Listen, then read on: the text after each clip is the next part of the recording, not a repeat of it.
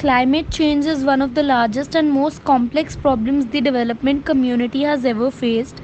The impacts of higher temperatures, variable precipitation, and extreme weather events have already begun to impact the economic performance of countries and the lives and livelihoods of millions of poor people. Why is climate change relevant for India? India is among the countries most vulnerable to climate change. It has one of the highest densities of economic activity in the world and very large numbers of poor people who rely on the natural resource base for their livelihoods with a high dependence on rainfall. By 2020, pressure on India's water, air, soil and forests is expected to become the highest in the world. One of the most significant ways that climate change will impact the lives of people in India will be through its water resources. While water sustains life, it all too often wreaks havoc through devastating floods and droughts. A changing climate will only aggravate these shocks. What the WB is doing in India. In India, the bank is assisting assisting the government on both adaptation and mitigation.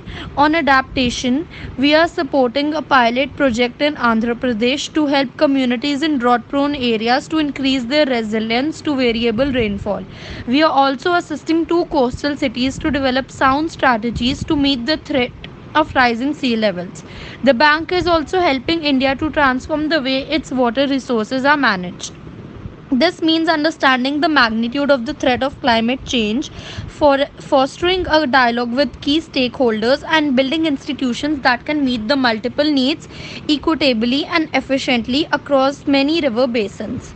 On mitigation, the bank has initiated work on a low carbon growth strategy and is supporting initiatives to maximize access to renewable energy and promote energy efficiency while meeting economic objectives and bringing modern energy to the 400 million who will still, still lack access to electricity.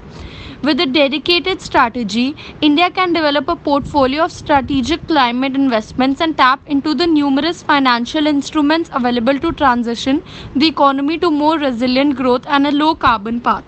The World Bank stands ready to assist India in this endeavor what the World Bank is doing globally.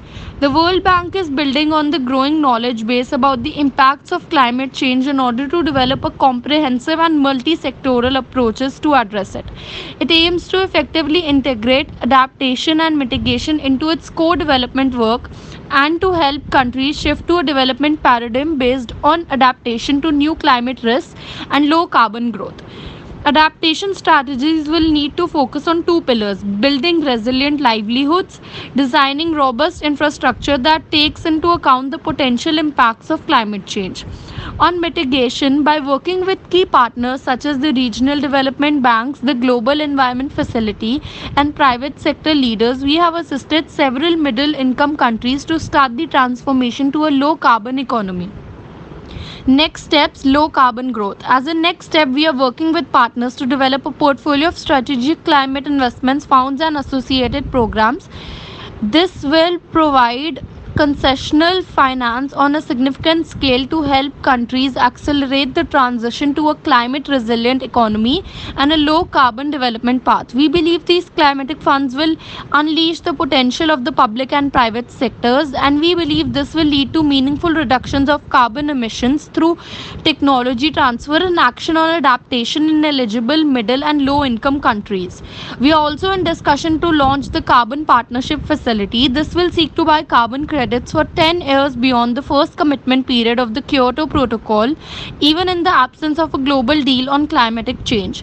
We are keenly awaited the outcome of the discussions on how the global community will address climatic change beyond 2012 when the first commitment period under the Kyoto Protocol expires. It is clear that the negotiations are complex and raise issue of equity at the international and intergenerational levels.